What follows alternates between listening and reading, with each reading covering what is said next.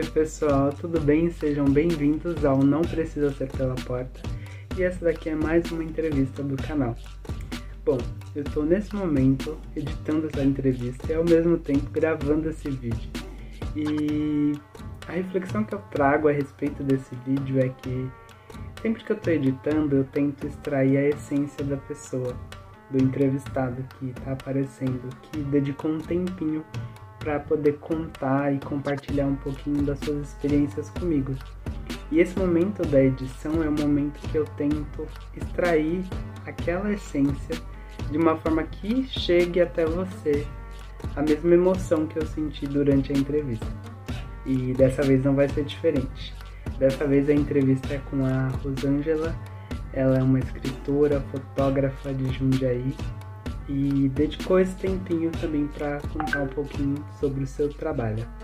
E eu espero que vocês gostem, compartilhem com os amigos, não deixem de assistir as outras entrevistas que já estão disponíveis. E é isso, gente. Um beijão para vocês. Eu sou Rosângela Regolão, sou fotógrafa, escritora. Eu estou de camiseta, tenho tatuagem nos dois braços. Um é um samurai que representa o meu pai do outro lado tem uma samurai que representa minha mãe. Eu tenho cabelos e olhos castanhos e gosto de falar, sorrir. Assumir quem somos, né, é fácil, é uma, um processo lento, né, para nós. É normal, é natural. As pessoas, elas se comportam como elas, é, do jeito que elas gostam, né. Quando eu era adolescente, mais ou menos meus 12 anos, né, eu li diversos é, pesquisas porque eu, eu, eu, me sentia diferente, né? Então eu fui buscar informações. Enquanto as pessoas, as meninas da minha idade, liam romance, alguma coisa assim, eu lia, eu buscava informação sobre homossexual. Na época não existiam as outras letras LGBTQI+, existia só a palavra homossexual.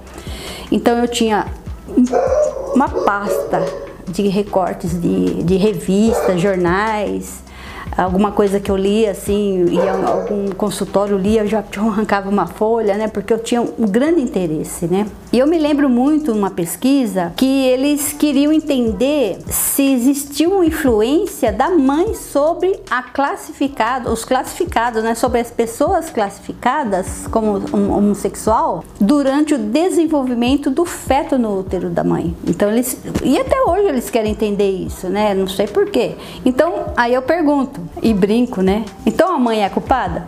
Então, se a minha mãe for culpada do jeito que eu sou, eu agradeço a minha mãe, porque eu sou o que eu quero ser, né?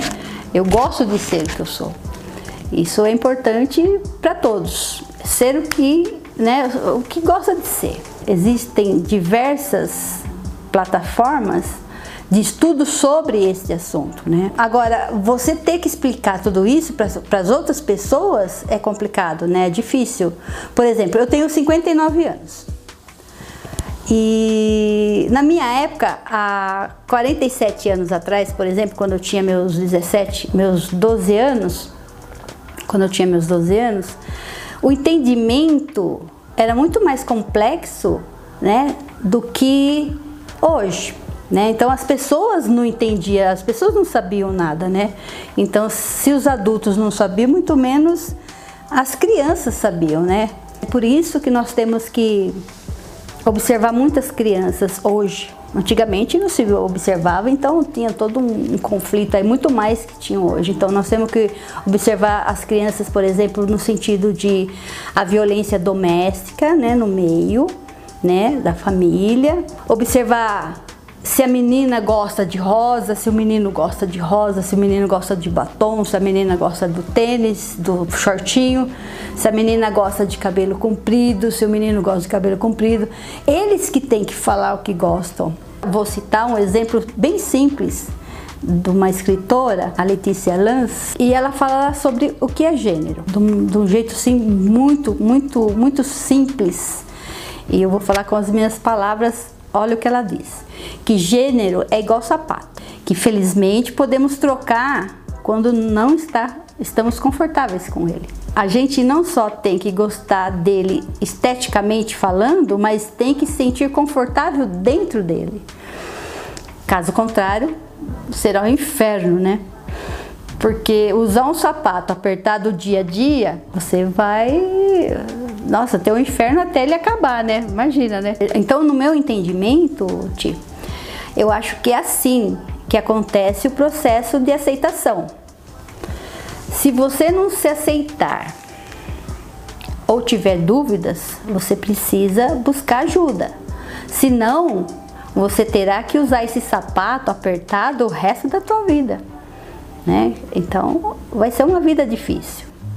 Então, quanto a sair do armário, por exemplo, eu nunca estive no armário. Eu não me lembro de, né, de aquela coisa de sair do armário, dar um murro na porta.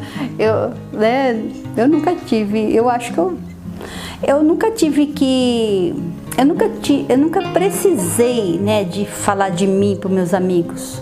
Olha, eu, eu sou homossexual. Porque na época era homossexual, hoje é lésbica. Eu não curto muito essa palavra. Então eu não precisava falar, porque eu nunca perguntei: você é casada? Você é casado? Né? Para mim não interessa, né?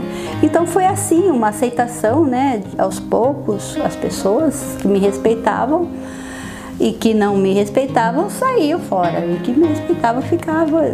Isso é, é mútuo, né?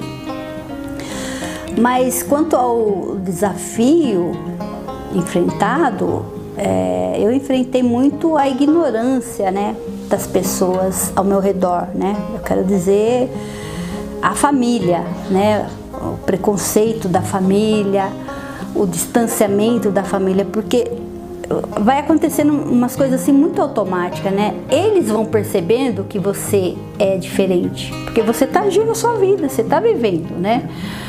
com muita busca, lógico. Eu não vou abrir aqui um, uma história, a minha história completa, né? O processo inteiro não foi fácil, né?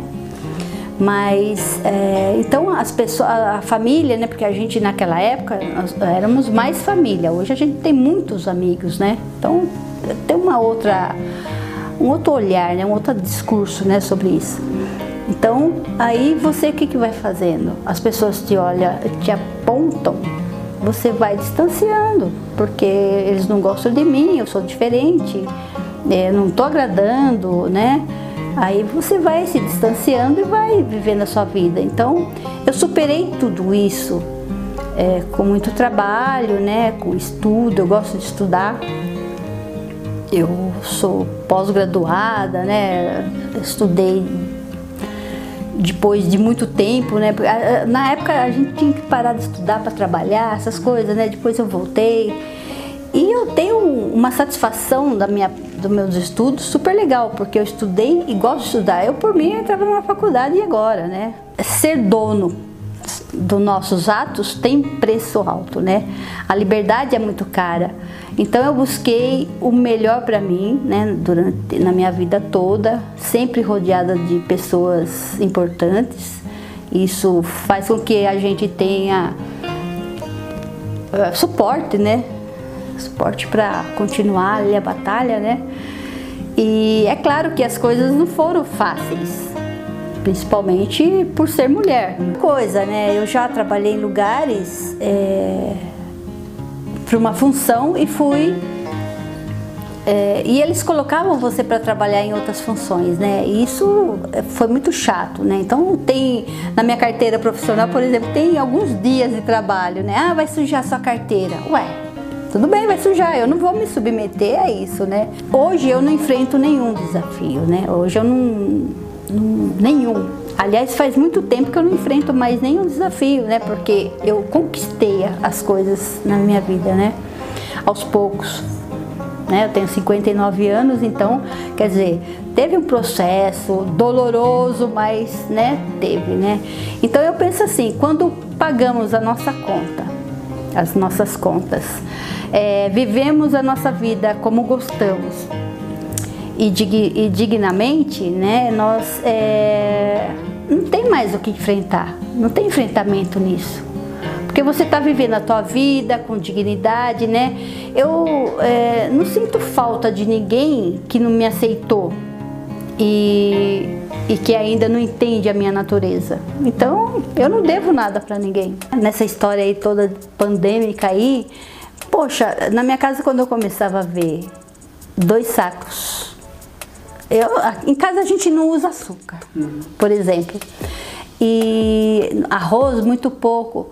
Então via cesta básica, tem uma, a gente recebe uma cesta básica, eu praticamente doava a cesta inteira. Então isso foi muito gratificante para mim, sabe? Então isso fortalece também a gente, né? A nossa dignidade e sem as pessoas pedirem. Eu quero comprar um carro casa é, e sair por aí. Né? Porque assim, vai sair minha aposentadoria, o governo ainda precisa assinalar. Eu já estou aposentada, só não, não, não saiu ainda. Então, mas eu tenho uma gata e uma cachorra. Eu tenho a Francisca, que é a gata, e tenho a Valentina, que é uma cachorra, uma labradora misturada com pitbull. Ela é grande, então eu tenho que ter um carro grande, né? E sair por aí. É, eu tenho vontade de tocar bateria também, né? Eu gosto de bateria. Esse ano eu ia começar, eu ia comprar, né, uma bateria em março, tal, mas não deu certo. Ser feliz para mim é minha dignidade né? É respeitar as pessoas, é ouvir música, brincar, pescar. Pesco. Pesco não, eu coloco a vara lá e se, se o peixinho, de repente eu pego e solto ele porque eu tenho dó. Fazer festa, adoro festas. É, gosto muito de viajar, nós viajamos muito. É, cuidar das minhas filhinhas, né, da Francisca e da Valentina é, encontrar com a minha família, preparar um churrasco. Sou especialista em costela, abafo. eu gosto de tomar vinho, é ser feliz para mim. É felicidade, tomar vinho, viver em paz, viver a minha vida. Tá ótimo.